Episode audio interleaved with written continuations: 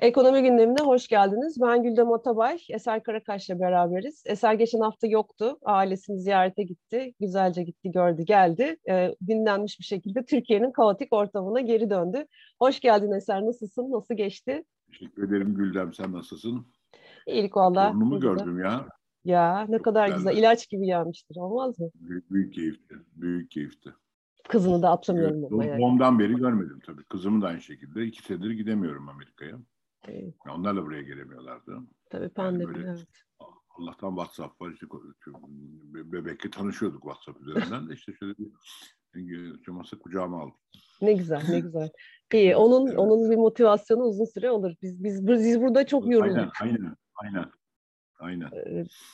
neler oldu sen yokken? İşte e, faiz indirimi sonrası gittiğini hatırlıyorum. Arkasından işte kabine toplantısı oldu geçen hafta. E, Cumhurbaşkanı Erdoğan çıkıp o meşhur konuşmasını yaptı. Yeni ekonomi modelini anlattı hepimize ve dünyayı aydınlattı bu konuda. E, hani bunun e, bir ekonomi kitaplarında geçiyor olması olmaması önemli değil. Türkiye şu anda bu yolda ilerliyor. Yeni ekonomi modelinin içinde ne var? Faizi düşürebildiğimiz kadar düşüreceğiz ki yatırımlar artsın. Sanki böyle bir doğrusal bağlantı varmış gibi içinde.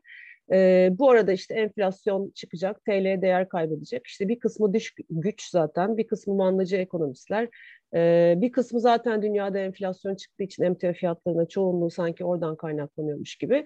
Böyle bir söylem var. O söylem devam etti. E, işte dün gece TRT ekranlarında gördük kendisini. Uzun uzun konuştu. Ee, böyle bana göre bir seçim propagandası gibiydi ama seçimi e, zamanında yapacağını iddia ediyorlar hala. Arkasından işte bugün meclis grubu toplantısında AKP lideri olduğu için aynı zamanda genel başkan olduğu için benzer dün geceki konuşmasının bir özetini orada yaptı. Ee, böyle bir manzarayla karşı karşıyayız. Bu arada neler oldu? İşte Devlet Denetleme Kurulu'na görev verdi. E, TL'deki değer kaybının nedenini araştırmaları için. Ee, arkasından işte bugün Merkez Bankası'nın e, dövize, dövize, döviz piyasasının TL değerini korumak için müdahale ettiğini gördük. Ee, geçen hafta oynaklıklarda ancak müdahale edebilirim demişti. Herhalde yeterince oynaklık olduğunu düşündü. Ee, ama tutmadı orada dikiş. Ee, neden? İşte hem faiz indirileceği biliniyor zaten arkasında Aralık ayında. Hem de zaten Merkez Bankası'nın rezervlerin, net rezervlerinin swap hariç eksi 35.3 milyar dolar olduğu biliniyor. Yani ateş gücü kısıtlı. Üstelik de alanlar bu sefer yabancı değil daha çok yerliler gibi gözüküyor. Böyle bir ortam var. İşte önümüz e, Aralık'ta faiz indirimini bekliyoruz. Artık 200 bas puan mı olur, 300 bas puan mı olur bilemiyorum. E, derken dün bir de Fed'den açıklama geldi. Fed Başkanı Powell da dedi ki enflasyondaki şu geçici lafını emekli edelim. E, yüksek ve kalıcı gibi gözüküyor zararı geçici olacak. Çünkü biz müdahale edeceğiz mesajını verdi.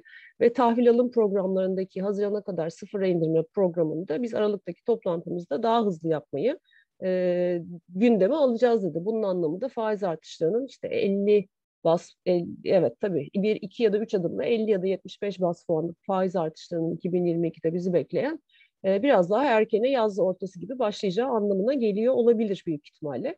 Böyle bir arka plan var.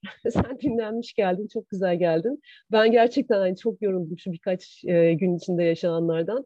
Temiz bir zihinle bize ne yaşadığımızı anlatır mısın lütfen? Uzun uzun bir giriş yaptım, kusura bakma. Ben önce bir şeyler sorayım. Ben şey çok meraklıyımdır yani kavramlara. Şimdi merkez şimdi işte bu programdan önce e, şeye baktım Merkez Bankası sitesinde bu müdahaleyle ilgili e, şeyine açıklamasına baktım Merkez Bankası'nın. E, sağlıksız fiyat oluşumu diye bir şey söylüyor. Bu ne demek?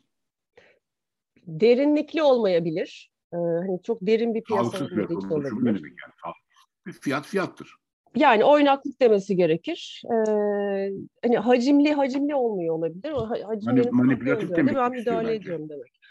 Manipülatif demek istiyor bence. Sağlıksız o da olabilir. O da olabilir kendince öyle olabilir. Çünkü hani geçen hafta manipülatif ya da sağlıklı mıydı fiyat oluşumları ya da son iki, bir buçuk ayda yüzde 40 dolar değer 45 hatta dolar değer kazanırken. Tanım olarak anlayamadım ne demek istediğini.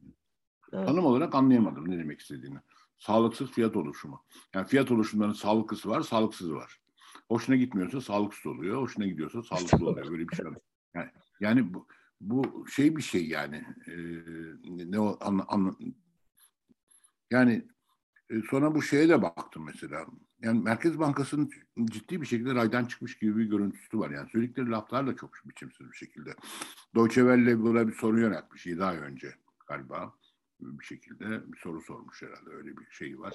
İlk o işte 128 milyar dolar biraz konu olduğunda herhalde soru yöneltmiş. Evet. Diyor ki e, kamu kurumlarının işte Türkiye'deki bazı kurumların diyor döviz likitte ihtiyacı var. Onları karşıladık diyor. E peki bunları niye sen o zaman sitede göstermedin? Merkez Bankası bir sürekliliği olması lazım. E şimdi şimdi dön geri dönük olarak bunları koy tekrar sitene. Hangi kuruluşların hangi döviz ihtiyaçlarını ne kadar karşıladın? Ne gün yaptın bunu? Hangi, kaç TL'den yaptın? Değil mi? Tabii tabii. Kaç tabii. TL'den yaptın? Yani bugün geri, Kimler geri aldı? Hangi hangi hacimlerle aldı? Hangi kurum aldı? Ee, yani hangi özel sektör aldı? Yani, yani. E, yani saydamlıktan bu kadar korkmanın bir anlamı sonra orada itiraflarla var diyor. Şimdi mesela doğrudan yabancı sermaye yatırımları düştü diyor. Yani neden döviz likiditesine ihtiyaçları var sorusuna böyle cevap veriyor. Ee, ve sermaye çıkışı oluyor ülkeden diyor. Niye oluyor bunlar? Yani sermaye çıkışları Türkiye'den Covid yüzünden mi oluyor? Evet. Sermayenin gittiği yerde Covid yok mu? Nereye Tabii. gidiyor sermaye? Covid'siz bir yere mi gidiyor? Dış güçler sermayeyi kaçırıyorlar. ya, evet, artık hani gülünecek bu, tarafı... deniyor bu, bu e, şimdi uydurma bir kelimeyle mihrak yerine minnak deniyor. Hakikaten tam öyle bir şey yani. dış minnaklar. Dış minnaklar, dış minnaklar diye. Ondan sonra e, Merkez Bankası'nın içinde ciddi bir sorun var yani. Dilinde bir sorun var. Ondan sonra yani şeyi bilmiyorum ne yapılacağını ama Türkiye hani ona tekrar şeye baktım. E, bu benim için çok önemli bir şey. Ölüm istatistiklerini hala koyamıyor. 2000, en son 2019 TÜİK, yılında. TÜİK'ten bahsediyoruz, evet. TÜİK'ten evet. bahsediyorum şimdi de. Şimdi devlet kurumlarının güveni, güvenilirliği konusu. Evet. Bunlar çok önemli bir kurum. En çok bir TÜİK, bir Merkez Bankası. Şimdi ölüm istatistiklerini koyamayan bir devlet istatistik enstitüsü var eski adıyla. Şimdi Türkiye İstatistik Kurumumuz var. Niye koyamıyorlar? Çünkü Sağlık Bakanlığı'nın e, deklare ettiği COVID ile ilgili ölüm istatistikleriyle muhtemelen uyuşmayacak. Uyuşmayacak tabii. Uyuşmayacak. Şimdi böyle, böyle bir şey ola, yapabilir mi kendine yani ne derler? Ee, Canım yayınlamak yani istemiyor evet. Aç, kurumu yani açığa bir, düşürmüyorum. Bir istatistik neyse o fotoğraf çeker istatistik kendisi yani. Fotoğrafta yani Photoshop yapmak Photoshop mu deniyor ona? Photoshop yapmak gibi bir şey bu. Evet. Ya senin böyle bir yetkin yok. Anlatabiliyor muyum? Bunlar hep suç tabii. Evet. Suç tabii. Evet. Suç yani senin böyle bir evet. şeyin yok. Neyse ölüm istatistikleri. Yayınla. E, bununla uyuşmuyorsa onlar düşünsünler. Onlar düşünsünler. Yani bu çok ilginç bir şey bu devletin bu şey meselesi. Ama tabii yani. burada şey var mesela eskisi gibi değil ki yani şimdi bir kararnameyle işte alıyor görevden başındakini oradan oraya alıyor oradan oraya alıyor. Hani yayınlasın öbür kurum düşünsün. Öbür kurum dediğine Sağlık Bakanlığı verileri değil mi? Onlar açıklıyorlar. E, Sağlık e, Bakanlığı verileri. Evet. evet. O, o, Dolayısıyla, o, o, o, onun işi o. Ya bak, bakanla rekabet ettiğin zaman o zaman koltuğa gidecek olan büyük ihtimalle TÜİK başkanı oluyor. Yani işini mi doğru yapacak, koltuğunu mu koruyacak? Zaten hani bu, bu sistem altında öyle bir düzene geçildi. Şimdi doğru dürüst yap ondan sonra işini kaybedersen de kaybedersin. Gider özel sektörde sana iyi bir iş verirler.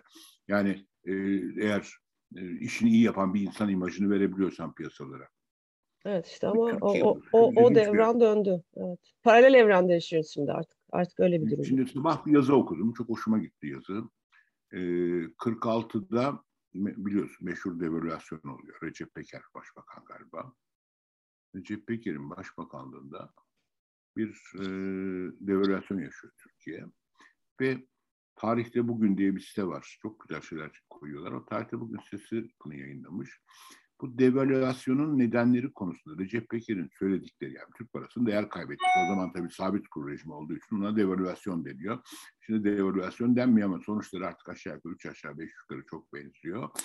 Ee, aşağı yukarı bugün Erdoğan ne diyorsa Recep Peker Öyle mi? Yani tek tek parti döneminin başbakanı aynı şeyleri söylüyor. Bu tamamen yabancıların Türk parası üzerinde bizi ifratmak için Türk parası üzerinde yaptıkları manipülasyondur diyor Recep Harika. Yani, yani bakın bu tek, tek partiden bahsediyoruz. Recep Peker'den nefret eder milli görüş çizgisi. Yani tarihimizde Recep Peker'den nefret ederler başbakan olarak. Ben de bayılmam çok Recep Peker'e. Yani işte Nazi hayranı, Mussolini hayranı falan bir adamdır Recep Peker. Çok böyle bayılacak bir adam da değildir ama e, çok layıkçı bir adamdır. Dolayısıyla da şey nefret eder ondan milli görüş çizgisi. Ama şimdi mesela devalüasyonlar konusunda, Türk parasının değer kaybetmesi konusunda pozisyon aynı. Aynı pozisyon alırlar. Yani o, ya demek ki sağ söylem değişmiyor yani. Sağ Türkiye de, değişmiyor. Türkiye, Türkiye değişmiyor. Bir de şey var tabii şimdi bu etrafındaki ben böyle yandaşların nasıl olsa nesil değişti işte daha genç nesil e, var karşılarında. Hani Z kuşağı değil yani Y kuşağı daha çok hitap ediyorlar. Ee, hani dönüp dönüp hani neler konuşulmuş böyle bir bakıp o çalışmayı devreye soktuklarını düşünüyorum. Hani oradan da kopya ve yapıştır şeklinde kullanmış olabilirler doğru, bu söylemleri. Doğru. Yani aşağı yukarı Recep Peker'den kopyala yapıştır yani onun işte kopyala ve yapıştır şeyle konuşuyor gibi geldi bana. Evet. Yani daha doğrusu belki onu yapmamışlardır ama şey aynı, mantık aynı. Mantık aynı olunca da çıkan sonuçta aynı oluyor. Gülden bir yine sana bir şey sorayım. Ee, İnşallah biliyorumdur. Estağfurullah biliyorsun. Ee, İstanbul Ticaret Odası yayınladığı şeyde İstanbul için e, şu anda gelinen yıllık enflasyon oranının yüzde 24.05 olduğunu açıkladı galiba bu sabah.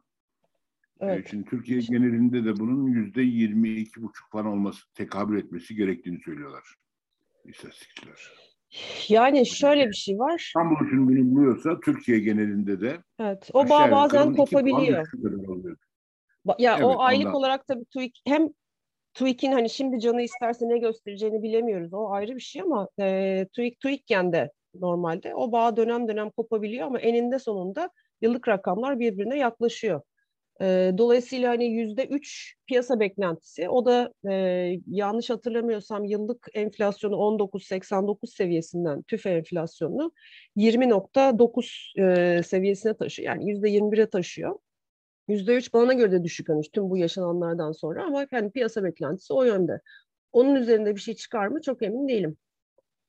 Elimde tabii bir ekonometrik model yok. Bunu, bunu söyleyebilmek için bir model olması lazım. Benim yok şahsen. Şimdi elimde böyle bir model.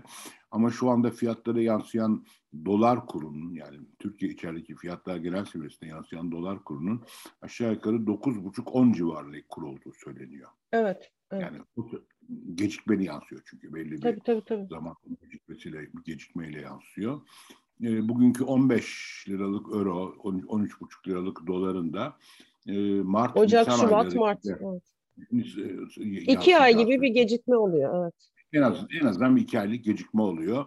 E, bu enflasyonu o zaman herhalde 25'e 25'e doğru çekecek gibi bir Çekecek. E, ta, tabii şey de var. Şimdi olan devalüasyonun yüzde ellilik bir de hani devalüasyon diyorum ben de artık yüzde ellilik bir dolar değer kazandı. E, hani bunun yansıması yüzde yirmilerde olsa bu geçişkenlik e, bu da yaklaşık işte bir 8 ay kadar sürüyor. O 8 ayın önden bindirmeli sürecinde ilk 3-4 ayında çok etkili oluyor.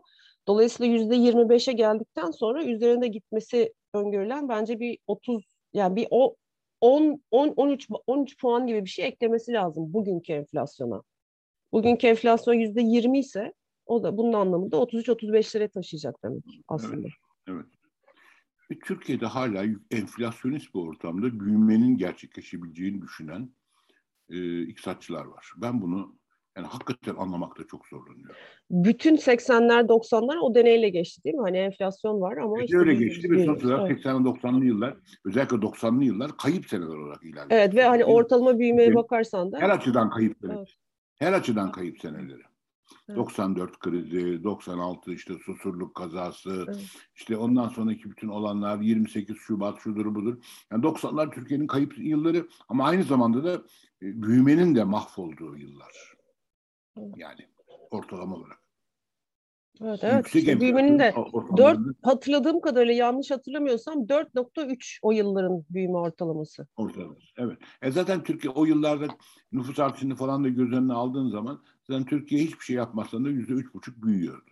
Evet. Yani aşağı yukarı kendi kaynaklarıyla. Evet. Ee, nüfus yani, sebebiyle o da nüfus artışı, şehirleşme. Evet, işte. evet, evet, evet, evet, evet, evet, evet. Tamamen yani, öyle. E, tabii. Yani bir de şu vardı. Daha o tarihlerde henüz bunu Türkiye'de çok az kişi değerlendiriyor ama çok önemli bir şeydir. Şimdi şimdi artık tarımsal tarımdan tarım dışı alanlara geçiş çok azaldı. Hı hı. Şimdi Türkiye'de bu orta gelir tuzağı denen şey o zamanlar başlamaya başladı. Çünkü e, daha doğrusu baş, yeni başladı. O zamanlar bittikten sonra e, şöyle bir şey.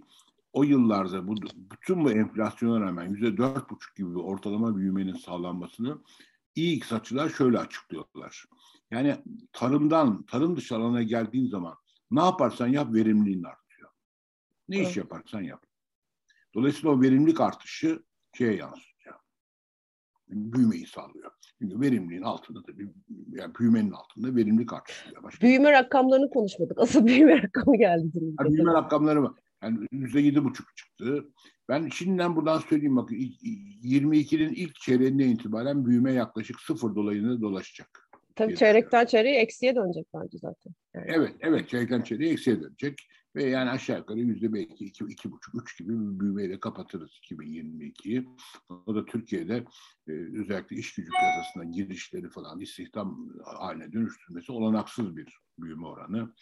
Maalesef Türkiye çok sıkıntı. Bir de üstelik şimdi işte Jerome Powell'ın açıklamaları var. Amerika'da yani ben işte 10 gün Amerika'da kaldım. Amerika'da da enflasyon hissediliyor artık. Yani yani sokağa çıktığın zaman hissediyorsun. Bir yere girip hı hı. yani ben işte kızımla beraber orada e, bir evde kaldığımız için yani alışveriş yaptım şu sokağa çıkıp. Bayılıyorum oradaki bir iki tane mağaza dükkan var alışveriş şey olarak özellikle Whole Foods diye bir mağaza var. Ama Amazon aldı Whole Foods'u. Harika e, şeyler. Ama orada geçen en son gittiğimden bu yana dahi şeylerin art, arttığını hissettim yani fiyatların.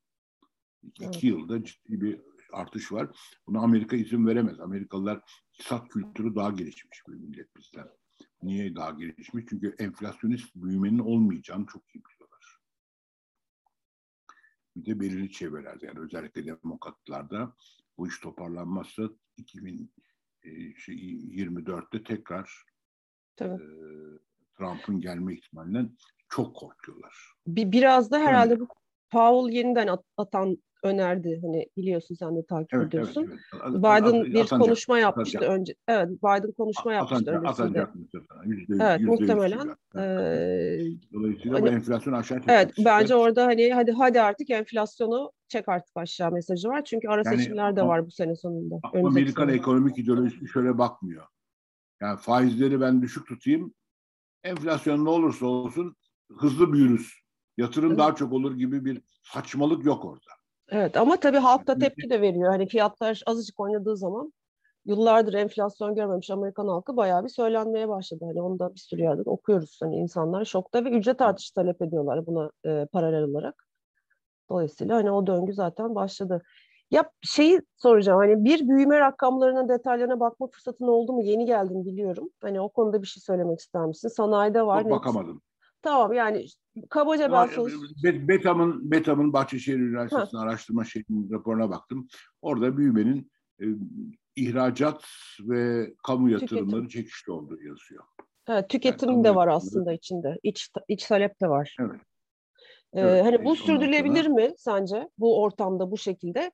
Bir de e, Zan... hani Cumhurbaşkanı Erdoğan'ın zaman geçiyor yani bir daha bak bakıyorum bak şimdi önünde Olivier Blanchard'ın meşhur dünyada en çok satılan makroekonomi kitabı var. Hı hı. Hı Olivier Blanchard da işte MIT'nin ekonomi profesörü dünyanın en önemli iktisatçılarından bir tanesi. Fransız kökenli ama Amerikan, Amerika'da yaşıyor. Çok büyük bir iktisatçı. Ya yani o, o bile yani kitapta tabii şeyde bu kitabı herhalde zamanında bu şu anda elimdeki şeyi yedinci baskısı kitabın. Ondan sonra Erdoğan'la polemik olsun diye yazmadığı çok açık. kitap da falan giriş kitabı da değil yani. Daha bir orta yani aşağı yukarı bir intermediate bir makro kitabı. Hı hı. Ee, orada mesela ihracatla şey arasında, döviz kuru arasında çok fazla güçlü bir ilişkinin artık olmadığını yazıyor Olivier Blanchard. Yani evet. anlatabiliyor muyum? Yani yani bir, bir yarım saat önce baktım. Ne diyor? E, emin olmak için mi baktı mesela? evet yani o bir de o, yani yok demiyor ama es, eskisi kadar güçlü böyle bir ilişki yok diyor. Yani evet. şeyde. Yani sen milli parayı devalü ederek de ederek daha, daha çok dış e, talebe bağlı bir şeydir diyor. Yani. Evet. E, zaten dış talebe bağlı olduğunu görüyoruz. Hani Özellikle Avrupa, Avrupa tarafı, Avrupa Merkez Bankası biraz daha geç parasal sıkılaştırmaya dönecek gibi. FED'e göre biraz daha geç atıyor adımlarını. Zaten hani kıtanın yapısı gereği ekonomik e, ne bileyim e, hareketliği Amerika kadar e, hızlı değil o anlamda. E, talep Erdoğan devam eder mi? Talep devam eder mi sence ihracat bu seneki performansı? Pek, pek zannetmiyorum çünkü şu anda herkese ciddi bir Covid korkusu tekrar başladı. Muhtemelen ülkeler tekrar kapanacaklar. Kapandı, baharda açıldı. Yine yaz patlaması oldu. Aynı talep patlamasını görür müyüz Avrupa'da? Yoksa enflasyon orada kere, da... O, o, bir, o bir kerelik bir şeydi o. E, enflasyon o orada işte. Şeydi. Almanya'da 30 yılın evet. zirvesinde. Fransa öyle, İtalya öyle hani böyle domino taşı gibi evet, hepsinde evet, enflasyon evet, yükseliyor. Evet, Onunla his evet, var. Evet. Evet. Yani ben, ben işte bunları arıyorum. Nasıl Allah'tan bu işin içinde yani ben burada yaşıyorum şimdi en en iyi duran o şimdilik. Daha yüzde üçün altında Fransa'da enflasyon. Evet. Yani onun için şey ondan sonra ama yani ben bugün öğrendim. Zimbabwe, Zimbabwe biliyorsun Afrika'nın şu anda en kötü yönetilen bir iki ülkesinden bir tanesi. Eski Rodezya yani Zimbabwe denen yer. Şu ondan sonra uzun bir dönem bir diktatörün eline geçti ve ülkeyi mahvetti. Ee, bunun milli parasının adı Kuvaça'ymış. Zimbabwe Kuvaça, Kuvaça diye bir milli paraları varmış. Türkiye son 48 saat içinde TL Kuvaça'ya karşı %4 değer kaybetmiş. Yani Zimbabwe parasına karşı. Ne kırıkır yani değil mi? Evet. Hakikaten. Mesela, şimdi bunların hesabı nasıl sorulacak mesela? Bir konuşma yapıyor. Ya DDK şimdi buna bakmayacak tabii ama e, bir konuşma yapıyor ve konuşma yaptıktan sonra ya yani konuşmaya başladığı anla konuşmanın bitildiği an arasında ciddi bir e, Türk parasının değer yitirme süreci var. Bunun mesela o konuşmanın iki saatte 190 milyar TL olduğunu yazdı gazeteciler. Ona hesaplanabilecek bir şey aslında. Zor bir şey değil. Hemen bir, bir tane de bakarsın. Yani bir konuşma Türkiye'ye TL cinsinden dış borcun TL karşı 190 milyar TL pahalılaştırmış dış borcu. Evet. Ya tabii dış, dış borcu miktarı belli. Dolar TL'nin o, o saatlerdeki değer kaybı belli. belli. Gayet basit bir şey. Çarpı öğrenci de bunu yapar. Ondan sonra ama bunun bunun bunun bir siyasi maliyeti olması lazım. Ee, seç, yani seçim sandığı önümüze alamıyoruz henüz. Ee, bir taraftan da işte tartışmalar var biliyorsun. Ee, ben onlara çok prim vermek istemiyorum. Ee, seçimi hani işte bu Milli Güvenlik Kurulu ekonomiyi gündeme aldı. Ee, bugün tekrar dün gece de vurguladı. İşte bizler mandacı ekonomistler oluyoruz herhalde. Ee, ne demek mandacı ekonomist? Biz, biz hani Enfla, kene gibiyiz. Enflasyon var, yani Türkiye'nin kanını emiyoruz. Yüksek faiz istiyoruz. İşte enflasyon yükseldi diye işte faiz indirerek enflasyon düşeceğine inanamıyoruz bir türlü. Faiz arttır, enflasyon düşsün arkasından reform yap falan diyoruz. Hani o yüzden de böyle bir mandacı ekonomist oluyoruz. Herhalde bilmiyorum. Bilemiyorum yani. Az kendilerine sormak lazım. Gerçekten zırva ya. Başka başka başka bir Değil, kelime tabii, bulamıyorum. Zırva tabii. Yani bulabilirim bir şey kelime de suç olmasın diye. Zırva. O, evet. Do, ya, evet zırva. Doğru. Başka, başka ben, bir kelime şey yapamıyorum. Evet. Asıl mandacıların yani peki, etrafında olduklarını bir kez daha kendisinin etrafında olduğunu bir peki kez daha. Peki şey mandacılığa girmiyor mu? Tabii varlık fonu kurulmuş değil mi? Malum varlık fonu 2016'da kuruldu. Başından beri çok yakından izliyorum. Muazzam bir borcu var. Varlık. Yani böyle bir kavram olabilir mi? Borcu olan varlık fonu olabilir mi? ne demek bu? Evet, oksimoron. Oksimoron dedikleri bu böyle bir şey değil mi? Tam işte bu borcu olan 635 milyar TL borcu olan bir varlık fonumuz var. Evet. bu mandacı ekonomistliğe giriyor mu girmiyor mu bunu söylemek o?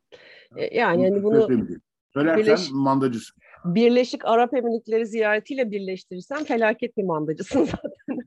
Hani oraya satılacak kurumlar yani, listesi ne olduğunu bilemiyorum. Lojistikle daha çok ilgililermiş ama e, hani varlık fonuyla da yapılan bir anlaşma var. Varlık fonu kamu bankaları, Türk Hava Yolları, Telekom şirketi e, Türk Hava Yolları'nın daha çok lojistik kanadı herhalde ilgi çekiyor. E, Varlık Fonu'nun son e, malları bunlar ya da Türkiye'nin diyelim artık.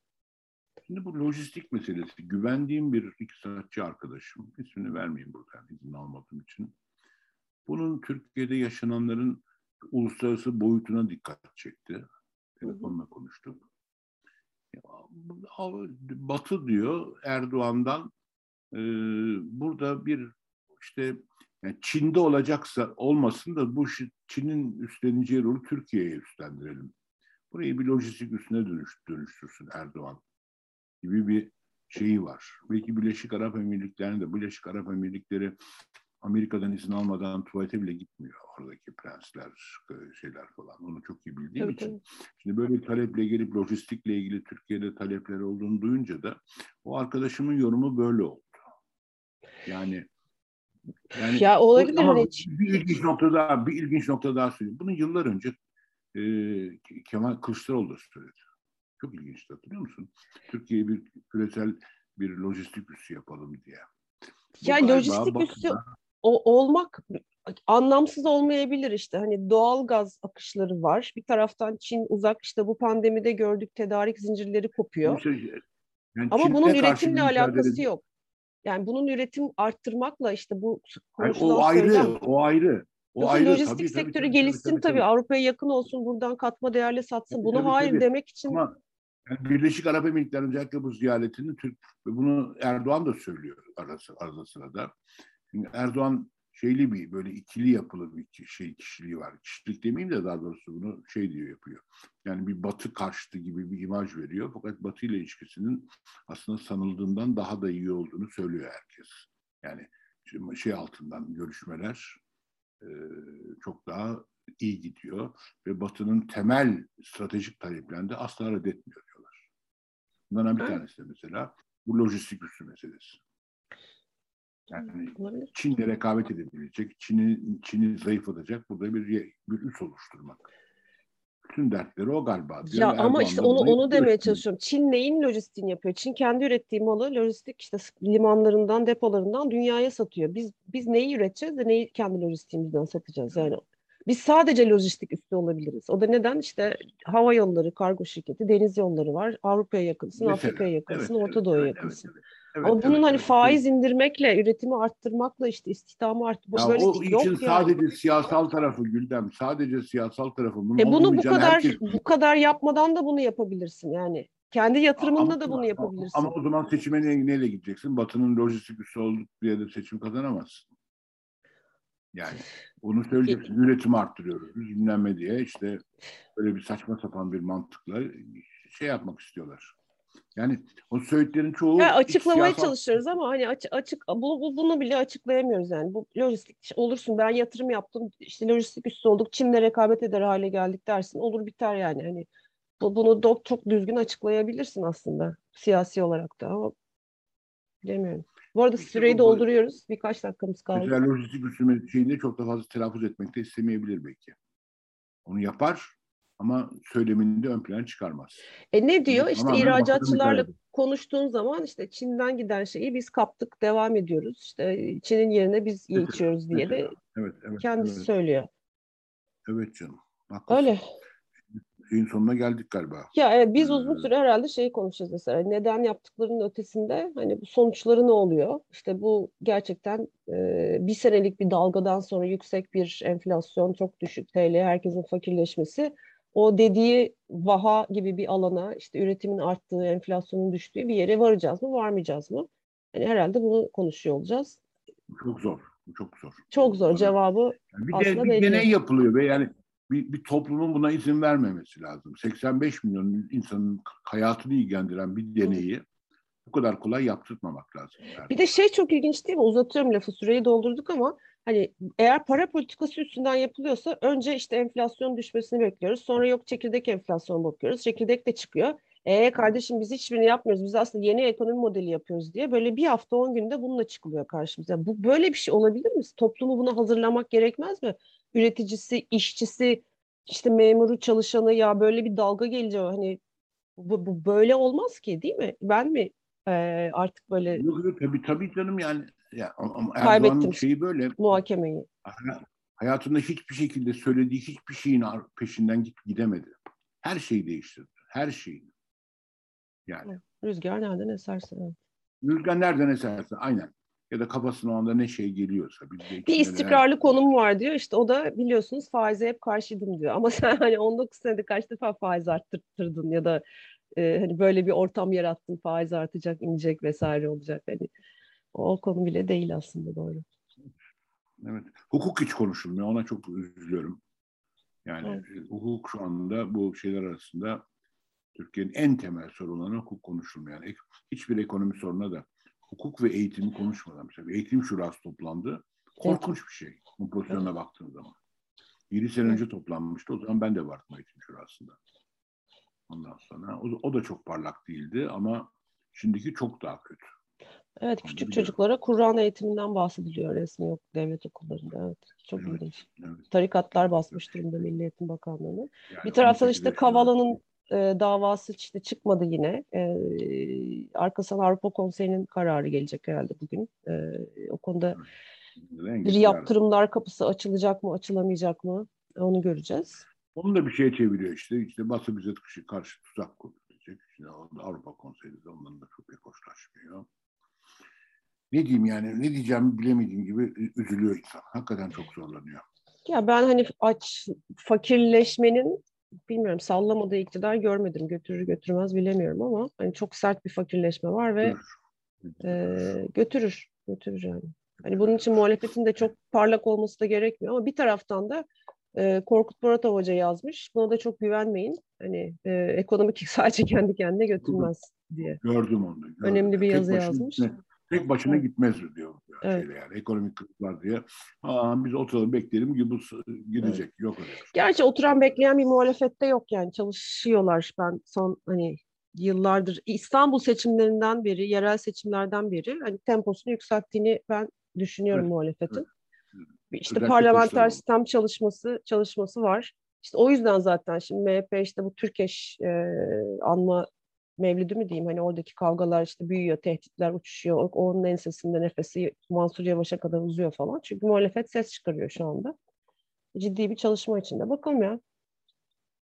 Ben yaşlandıkça takıntılı, takıntılı oldum. Onun için mesela şimdi anayasamızda bazı kurumlar var. Mesela parlamenter sisteme dönüş şeyi yapanlar o kurumlara hiç dokunmuyorlar.